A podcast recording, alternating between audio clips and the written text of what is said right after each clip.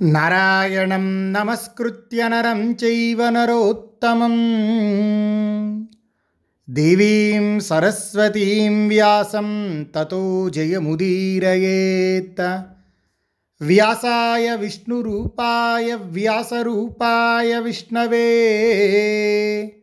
నమో why బ్రహ్మనిధయే వాసిష్ఠాయ నమో నమః బ్రహ్మజ్ఞానం తెలిసిన నీకు బ్రాహ్మణులను అవమానించాలనే మోహం ఎలా కలిగింది అని యుధిష్ఠిరుడు నహుషుణ్ణి అడిగేసరికి అప్పుడు సర్పరూపంలో ఉన్న నహుషుడు యుధిష్ఠిరునితో మాట్లాడుతున్నారు. సుప్రజ్ఞమపి చేచ్చూరం బుద్ధిర్మోహయతే నరం వర్తమాన సుఖే సర్వ ముహ్యతీతి మతిర్మమ. కురురాజా సంపద చాలా తెలివైన వాడైనా శూరుడైనా సరే మానవుణ్ణి మోహంలో పడేస్తుంది. సుఖ విలాసాల్లో మునిగిన ప్రతి వాడు మోహపడతాడని నా అభిప్రాయం. యుధిష్ఠిరా ఇలా నేను ఐశ్వర్యం వల్ల మోహం చెంది మదోన్మత్తుడనై పతనమయ్యాను. పతనమైన తరువాత తెలుసుకున్నాను రజా. కాబట్టి నిన్నిప్పుడు మేల్కొలుపుతున్నాను. నీవు నా కోసం చెయ్యాల్సింది చేశావు. సజ్జనుడువైన నీతో సంభాషణం చేసిన నాకు ఎంతో కష్టాన్నిచ్చిన శాపం తొలగిపోయింది. ధర్మరాజా పూర్వం నేను స్వర్గంలో దివ్యమైన విమానం మీద తిరుగుతూ గర్వం చేత ఒళ్ళు తెలియక ఇతరులెవ్వరినీ గుర్తించేవాడిని కాను. బ్రహ్మఋషులు దేవతలు గంధర్వులు యక్షులు రాక్షసులు పాములు ముల్లోకవాసులందరూ నాకు పన్నులు చెల్లించేవారు. రజా కంటితో ఏ ప్రాణిని చూశానో ఆ ప్రాణి యొక్క తేజస్సును వెంటనే హరించే బలం నాకుండేది. ఇలా గర్వంతో వేల మంది బ్రాహ్మణుల చేత నా పల్లకిని మోయించేవాడిని. రాజా ఆ నా చెడు ప్రవర్తన స్వర్గరాజ్యలక్ష్మి నుండి కూలద్రోసింది. యుధిష్ఠిరా ఒకనాడు స్వర్గంలో సద్బ్రాహ్మణుడైన అగస్త్య మహాముని నా పల్లకి మోస్తూ ఉండగా అధికారం మదంతో గర్వంతో నా పాదంతో ఆయన్ని తాకాను. దానివల్ల నీవు పాము వైపమ్మని అగస్త్యుడి చేత శపించబడ్డాను. అందువల్ల రాజచిహ్నాలన్నీ లోపించి ఆ శ్రేష్టమైన విమానం నుండి జారిపడ్డాను. పామునై తలక్రిందులుగా పడుతూ నన్ను గుర్తించాను. శాపం తొలుగుతుందనుకొని ఆ బ్రహ్మర్షి అయిన అగస్త్యుణ్ణి నేను యాచించాను. ఇక్కడ వ్యాస మహాభారతంలో ఇవ్వలేదు కానివ్వండి ఒక కథ చెప్తూ ఉంటారు. అదేమిటంటే ఇంద్రుడు బ్రహ్మహత్యా పాతకం నుండి విడుదలవ్వడానికి తపస్సు చేసుకోవడానికి ఇంద్ర పదవిని వదిలి వెళ్తారు. ఆ సమయంలో వంద యజ్ఞాలు శతక్రతువులు చేసినటువంటి ఈ నహుషరాజును తీసుకువచ్చి ఇంద్రుడిగా చేస్తారు ఇంద్ర పదవిలో కూర్చోబెడతారు. ఎప్పుడు ఈయన బ్రహ్మజ్ఞానే కానీ ఎప్పుడైతే అధికారం చేతికి వచ్చిందో ఆ అధికార గర్వంతో కన్ను మిన్ను కానక అనేక రకాలుగా ప్రవర్తిస్తూ ఉండేవాడు. అలాగే ఈ పల్లకీ సేవ అంటే ఈ బ్రాహ్మణుల చేత పల్లకీ సేవ చేయించుకుంటూ ఉండేవాళ్ళు. బ్రహ్మర్షులు కశ్యపాత్రి భరద్వాజ ఇట్లాంటి మహర్షుల చేత తాను పల్లకిలో కూర్చొని వాళ్ళందరూ మోస్తూ ఉండగా వెళ్తూ ఉండేవాడు. ఇలా ఒకసారి జరుగుతూ ఉంటే పల్లకి మోస్తూ ఉంటే అగస్త్య మహాముని ఆయన పల్లకిని మోస్తున్నాడు ఒకవైపు. అగస్త్యుడు కొంచెం పుట్టిగా ఉంటారు. కాబట్టి ఒకవైపుకేమో పొట్టిగా ఉండి అటువైపుకి బాగా ఎత్తుగా ఉండటం వల్ల వెళ్ళేటప్పుడు నెమ్మదిగా వెళ్తూ ఉంటారు. వెళ్తూ ఉంటే ఈ నహుషుడు అంటాడు లోపల నుంచి సర్ప సర్ప అంటాడు. అంటే అంటే త్వరగా వెళ్ళు త్వరగా వెళ్ళు అని. అలాగే అధికార మదంతో ఆయన పాదంతో అగస్త్యుణ్ణి తాకుతాడు. అప్పుడు అగస్త్య మహాముని నువ్వు ఏదైతే అన్నావో అదే సర్పరూపంలో వెళ్ళి పడిపో భూమి మీద అని చెప్పి శపిస్తారు. ఆయన ఆగ్రహానికి గురవుతాడనమాట నహుషరాజు. ప్రమాదాత్ సంప్రమూఢస్య భగవన్ క్షంతుమర్హసి తతస్సమామువాచేదం ప్రపతంతం కృపాన్విత. యుధిష్ఠిర ప్రమాదం వల్ల వివేకం కోల్పోయిన నన్ను క్షమించు అని అగస్త్య మహాముని ప్రార్థించాను. ఆ తరువాత పడిపోతున్న నాపై దయ కలిగి అగస్త్య మహాముని నన్ను అనుగ్రహించారు. యుధిష్ఠిరో ధర్మరాజ శాపాత్వాం మోక్షయిష్యతి అభిమానస్య ఘోరస్య పాపస్య చ నరాధిప. ఫలే క్షీణే మహారాజా ఫలం పుణ్యమవాప్స్యసి. తతో మే విస్మయో జాత తద్దృష్ట్వా తపసో బలం. యుధిష్ఠిరుడైన ధర్మరాజు నిన్ను శాప విముక్తుణ్ణి చేస్తాడు. నీ అభిమానం ఘోరమైన పాపం యొక్క ఫలం క్షీణించగానే పుణ్యఫలాన్ని పొందుతావు. కురురాజా ఈ విధంగా అగస్త్యుడి వరం వల్ల అనుగ్రహించబడ్డాను. రజా ఆయన బ్రహ్మజ్ఞానము బ్రాహ్మణత్వాన్ని చూసి నాకు ఆశ్చర్యం కలిగింది. అందుకే మొదట ఈ విషయం గురించే నిన్ను ప్రశ్నించాను. సత్యము ఇంద్రియ నిగ్రహము తపస్సు దానము అహింస ధర్మపరాయణత్వము ఈ మంచి గుణాలెప్పుడూ మానవునికి సిద్ధిని చేకూరుస్తాయి. జాతి కులం సిద్ధినివ్వవు. మహాబలుడైన ఈ తమ్ముడు భీముడిక పూర్తిగా క్షేమాన్ని పొందాడు. మహారాజా నీకు శుభమగుగాక. నేనిప్పుడు మళ్ళీ స్వర్గానికి వెళతాను. ధర్మజా శుభకరమైన నీ రాకచేత ఈ పుణ్యకాలము సమీపించింది. ఈ కారణంగా నీవు నా కోసమెంతో గొప్ప పని చేశావు. ఇత్యుక్త్వా జగరం దేహం ముక్వా సనహుషో నృప దివ్యం వపు సమాస్థాయ గతిస్త్రిదివమేవ?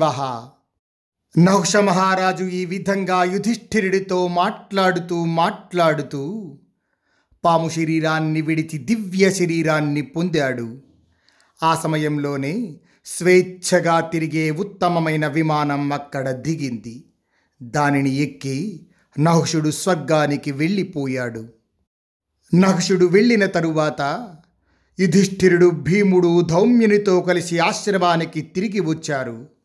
అక్కడ ఉన్న బ్రాహ్మణులకు తన తమ్ముళ్ళకు ద్రౌపదికి ఉన్నది ఉన్నట్టు జరిగిందంతా చెప్పారు.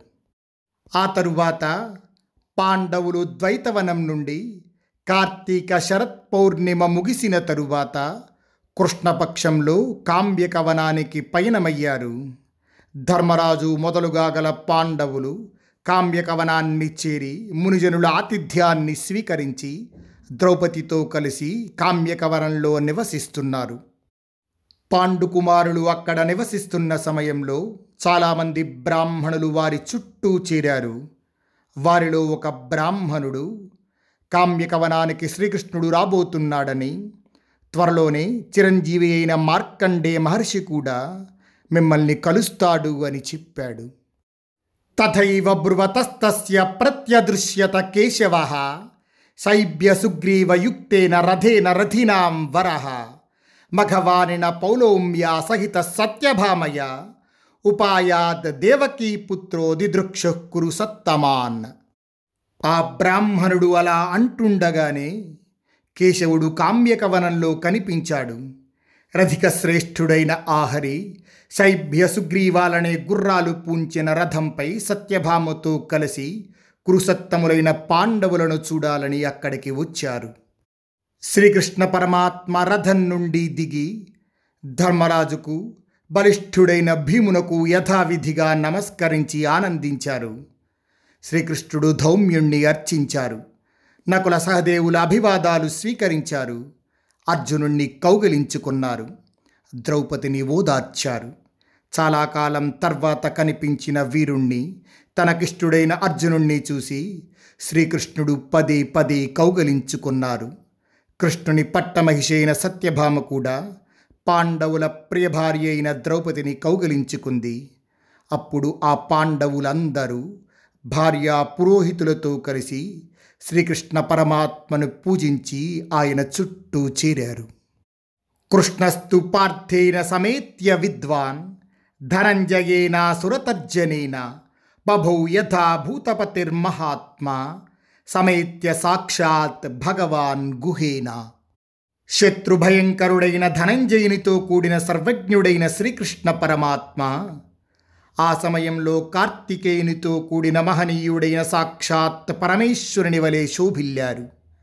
అప్పుడు అర్జునుడు అరణ్యవాసంలోని సర్వ వృత్తాంతాన్ని యథాతథంగా శ్రీకృష్ణునికి చెప్పి సుభద్రాభిమన్యుల క్షేమాన్ని అడిగాడు. మధుసూదనుడు అర్జునుణ్ణి ద్రౌపదిని పురోహితుణ్ణి సత్కరించి అందరితో కలిసి కూర్చుని యుధిష్ఠిరుణ్ణి ప్రశంసిస్తూ ఆయనతో మాట్లాడుతున్నారు. ధర్మ పర పాండవరాజ్యలాభాత్ తస్యార్థమాహుస్తప ఏవ రాజన్. సత్యార్జవాభ్యాం చరతా స్వధర్మం జితస్త్వయాయం చ పరశ్చ లోక పాండుకుమార రాజ్యలాభం కన్నా ధర్మమే గొప్పది ధర్మ సాధనకు తపస్సే మార్గం నీవు సత్యంగా నిజాయితీగా ధర్మాన్ని పాటిస్తున్నావు అందువలన ఇహపరలోకాలను గెలవగలుగుతున్నావు. బ్రహ్మచర్యాది వ్రతపాలన చేస్తూ ముందు వేదాధ్యయనం చేశావు. ఆపై ధనుర్వేదం మొత్తాన్ని చక్కగా అభ్యసించావు.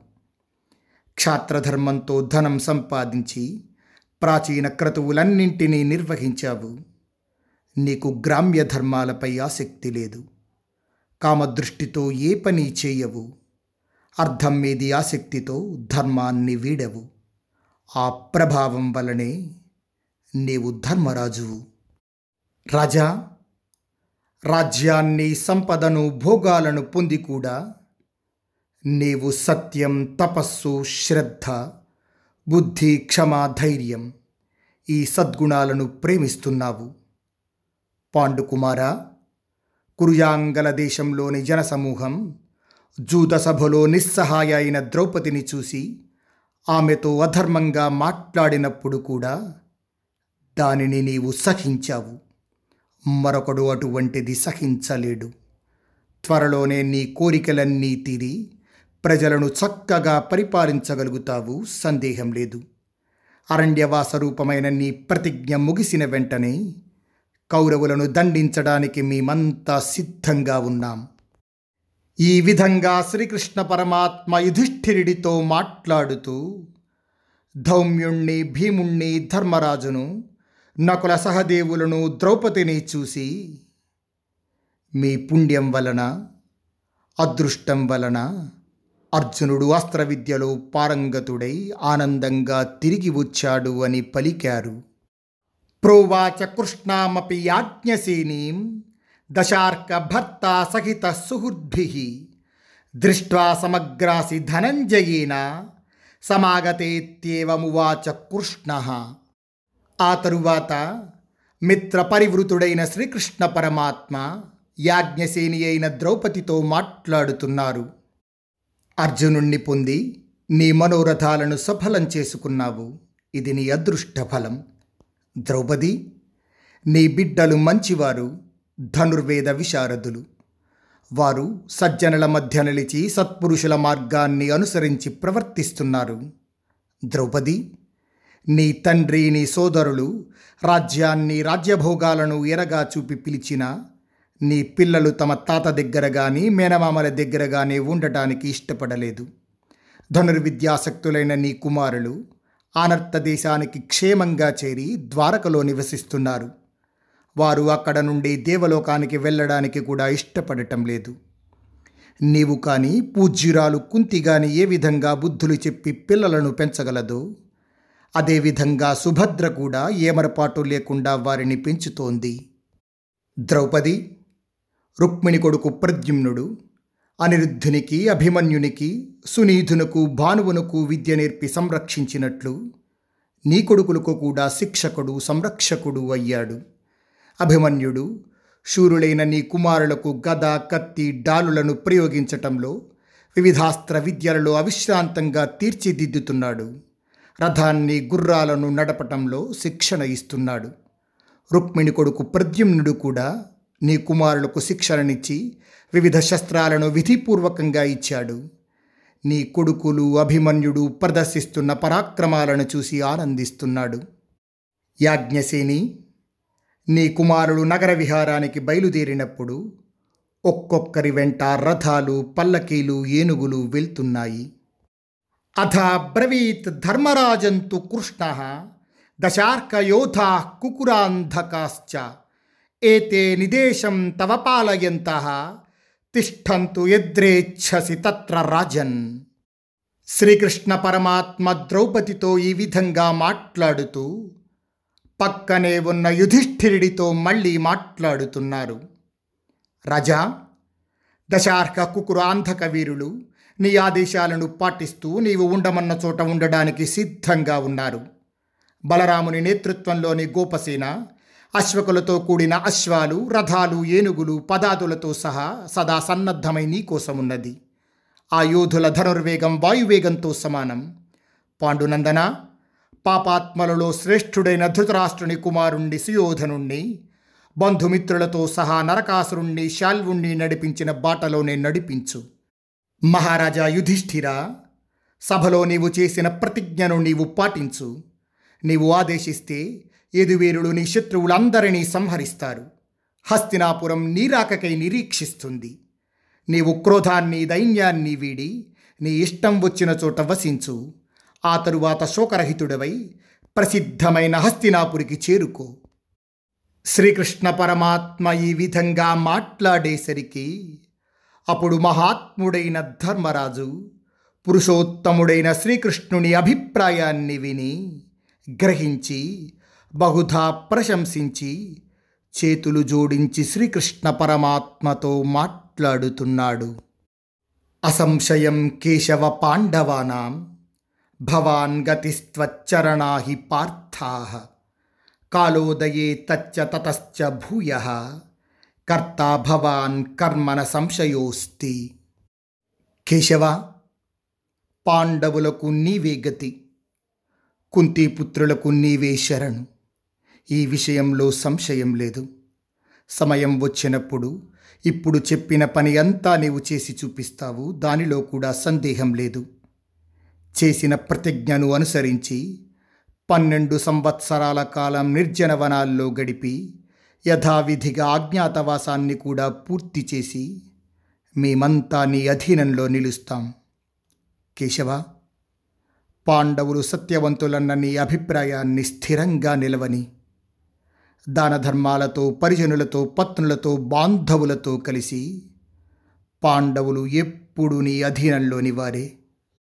తథా వదతి వార్ష్ణేయే ధర్మరాజే చ భారత. అథ పశ్చాత్తపోవృద్ధ బహువర్ష సహస్రధృక్. ప్రత్యదృశ్యత ధర్మాత్మా మార్కండేయో మహాతపా. అజరశ్చామరశ్చైవ రూపౌదార్య గుణాన్విత. శ్రీకృష్ణ ధర్మజులు ఈ విధంగా మాట్లాడుకుంటున్న సమయంలోనే మహాతపస్వి తపోవృద్ధుడైన మార్కండేయ మహర్షి కామ్యకవనానికి వచ్చారు.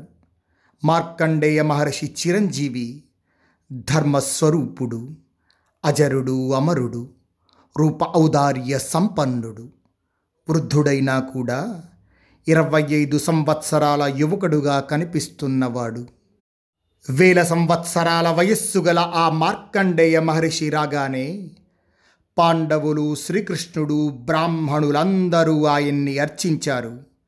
పూజలను అందుకొని విశ్వసనీయుడైన ఆ మహర్షి అక్కడ ఆసీనుడయ్యారు. అప్పుడు పాండవుల బ్రాహ్మణుల అనుమతితో శ్రీకృష్ణ పరమాత్మ ఆయనతో మాట్లాడుతున్నారు.